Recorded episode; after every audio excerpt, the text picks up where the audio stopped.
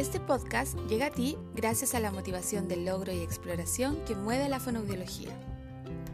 Formaremos un club donde tú puedes elegir los temas a tratar, enterarte de cursos, nuevas investigaciones y contar con la visita de otros colegas de nuestra área. Existirá un apartado donde tú puedes enviar tus saludos y así ser parte día a día de este nuevo y hermoso proyecto. Lo hacemos con todo el cariño del mundo. A ver si te animas a escucharnos y a compartir.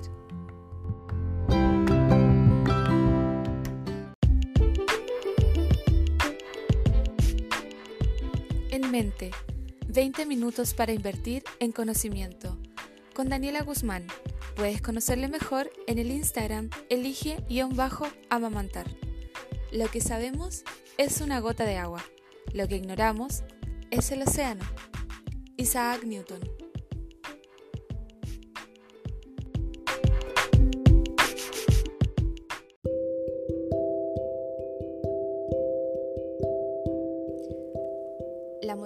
Orofacial es aquella disciplina de la fonoaudiología que se encarga de evaluar el equilibrio entre la forma y la función. Estamos orientados los fonoaudiólogos que trabajamos en motricidad orofacial a evaluar, diagnosticar y tratar los desórdenes miofuncionales orofaciales que podrían tener afectación en la masticación, deglución, succión, el reposo, la respiración. En este podcast les voy a hablar acerca de un curso que vamos a, hacer en algunas partes de Chile sobre motricidad orofacial en neonatos y lactantes. Este es un podcast especial donde quiero contar sobre los objetivos del curso, qué contenidos se van a abordar, sobre todo para los que ya están inscritos y, quieren saber un poquito de lo que se va a aprender en, en ese día.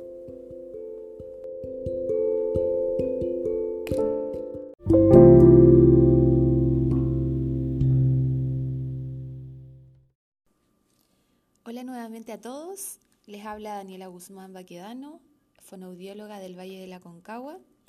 Y este es un podcast especial donde quisiera contarles acerca de el curso que voy a estar dictando en algunas ciudades de Chile.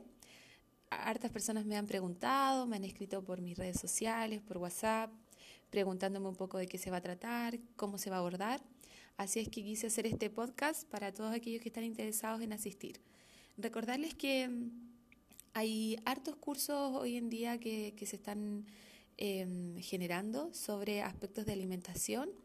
Así es que la invitación a actualizarse, ya sea con colegas que están haciendo cursos en otras partes o en este curso que, voy a impartir yo y agradecerle a todos por confiar en, lo que yo puedo brindarles en conocimiento. Bueno, el curso em, se va a presentar en cuatro ciudades de Chile tenemos el, mismo curso, en realidad se va a presentar en Viña del Mar, en Puerto Varas, Concepción y La Serena. Les voy a, al final del podcast, les voy a dar eh, los emails para que ustedes puedan enviar sus preguntas a las agencias de capacitación sobre datos puntuales que tengan eh, en, cuanto a dudas. Em, el curso va a entregar habilidades y conocimientos sobre los conceptos y las bases teóricas prácticas de lo que es la motricidad orofacial. Yo soy motricista orofacial y el curso está como consignado como motricidad orofacial en neonatos y lactantes, pero me gustaría dejar en claro que lo que es lactancia y lo que es alimentación, lo que es el trabajo con neonatología, prematuros, no es solo motricidad orofacial. Es un título y, y me gustaría aclararlo. En lactancia sobre todo hacemos mucho más allá que motricidad orofacial. Incluso podría atreverme a decir que lactancia no es motricidad orofacial. Tenemos muchos conceptos que abordar y, en realidad no es lo más importante la motricidad orofacial. Vamos a hablar en el curso sobre las funciones orofaciales en los recién nacidos de pretérmino y de término. También vamos a abarcar al, al recién nacido sano, que podría tener dificultades de repente en la lactancia Entregaré algunas guías de cómo incorporar oportunamente ciertos utensilios, consistencias y qué posturas de alimentación podemos ocupar según los diferentes casos, siempre bajo una mirada motora y sensorial, también observando lo, conductual. También se van a entregar algunas herramientas terapéuticas para lo que es el trabajo de la alimentación con niños con alguna afectación neurológica y se abordará la alimentación restrictiva o el, conocido rechazo alimentario o, o alimentación selectiva. ¿Cuáles son los objetivos que nos proponemos en este curso? Primero, definir la motricidad orofacial como una disciplina y entregar cuáles son sus, sus áreas de aplicación respecto a los niños, que es la población donde vamos a enfocar el curso. Visualizar las dificultades de los prematuritos y los bebitos de término para llegar a estas funciones orofaciales eh, que van a finalmente a repercutir en lo que es el proceso de alimentación. También queremos justificar la presencia del fonoaudiólogo en las unidades neonatales y de UCIP y ahí también empoderarnos y, empoderarnos para tener estos lugares, para llegar a estos lugares y para saber qué podemos hacer en una neo, qué podemos hacer en una UCI pediátrica. También uno de los objetivos es presentar estrategias de intervención, ya sea de carácter preventivo y también rehabilitador, también pensando un poco en el concepto de sanología, em, no solamente pensar que podemos trabajar en base a la enfermedad, sino que también podemos trabajar en base a tener conductas preventivas y mantener un estado de, sanología en las personas. Vamos a relevar la lactancia materna como un rol de fonoaudiología. Vamos a comprender qué variables repercuten en la adquisición y en la eficacia de los procesos de alimentación en los niños. Conocer las repercusiones también que pueden derivar de los diferentes métodos de alimentación en niños. De repente hay formas de alimentación que no son muy adecuadas o, o algunos utensilios que se están ocupando que quizás no son adecuadas para la cavidad oral o la motricidad oral de ese niño, orientar los procesos de alimentación y mostrar algunas pautas para prevenir lo que es la selectividad alimentaria. ¿Qué contenidos vamos a abarcar entonces en este día de, trabajo? Es un curso que tiene aproximadamente seis horas, em, tiene teoría, pero también tiene pasos prácticos. Vamos a abordar contenidos acerca de conceptos preliminares de lo que es la motricidad orofacial, el lactante y el prematuro Vamos a hablar sobre la evaluación y la intervención en neonatos de pretérmino y lactantes con dificultades en, lo que es la lactancia materna. Vamos a hablar de lactancia materna y vamos a hablar del rol del fono en esta promoción de la lactancia materna, sobre todo por algunas cosas que han sucedido eh, en estos días, sobre algunos desconocimientos, o algunas malas indicaciones y bueno, el llamado de mis colegas de la agrupación de coordinadoras en fonos de lactancia, que yo soy parte y estoy muy, muy contenta de ser parte de ese grupo, de, de educarnos, de actualizarnos. Em, el llamado que yo hago es hacer cursos, pero también podemos leer. Hay mucho, mucho que leer y mucha información que podemos obtener desde la lectura, desde la lectura desde nuestras casas y hasta desde un podcast, haciéndome publicidad. Eh, otro de los contenidos que vamos a tratar en el curso de MO son las características generales de la dificultad para iniciar la alimentación complementaria. Vemos que la, la literatura nos dice a los seis meses, pero muchas veces esto se retrasa. ¿Y por qué se retrasa? ¿Estará mal estará bien? ¿Deberíamos esperar?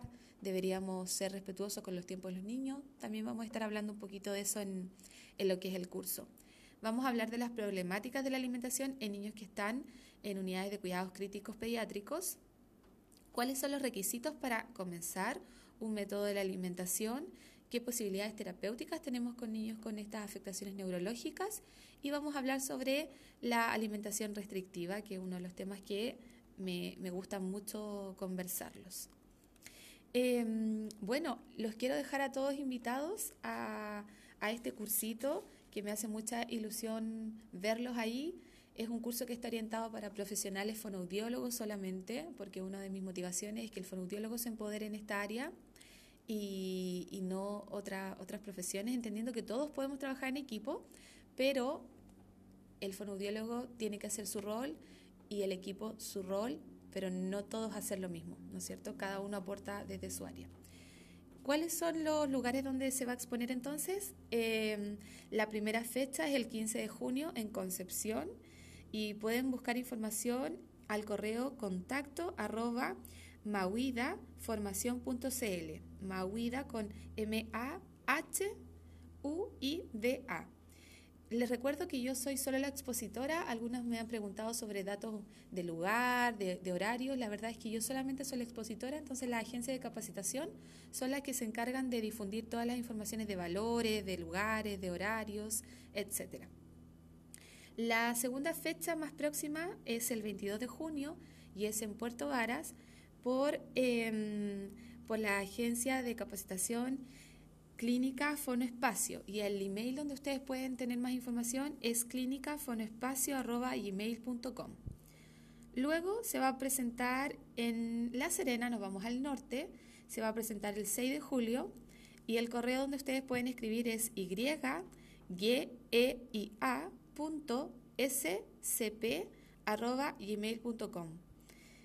Ojo que La Serena ya tiene casi los, inscritos eh, completitos, así es que quedan algunos cupos nomás. Así que si es que quieren motivarse a ir a ese curso, los invito a mandar correos prontamente. Y la última fecha de, de lo que sería el primer semestre, que yo lo, lo dejé hasta agosto, es en Viña del Mar, es el 10 de agosto y es con la empresa Logros. Y ahí ustedes pueden escribir al correo logros.ayc.gmail.com. Entonces, bueno, esta información espero que les guste y les sirva a las personas que se interesaron en, ir al cursito, que quieren saber sobre qué voy a hablar, sobre qué voy a, comentar. Em, es un trabajo que hago con mucho amor, me gusta mucho lo que es la docencia, me gusta mucho mostrar lo que yo he aprendido gracias al estudio, a la constancia y, gracias también a, a Dios. Así es que los dejo a todos invitados eh, abierta mi Instagram para preguntas, elige-amamantar. Desde ahí ustedes pueden contactarse conmigo y me pueden preguntar sobre todo lo que quieran.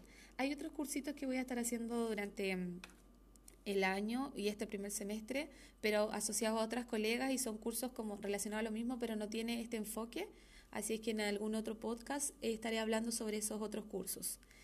Em, bueno, Creo que voy a despedirme con este podcast. Muchas gracias por haberlo escuchado. Gracias a los que me están escuchando, que hemos recibido varias visitas en Spotify y en la aplicación. Em, estoy contenta y expectante a que se abra este espacio en, otra, en otras aplicaciones. Así es que me despido, nos escuchamos prontamente.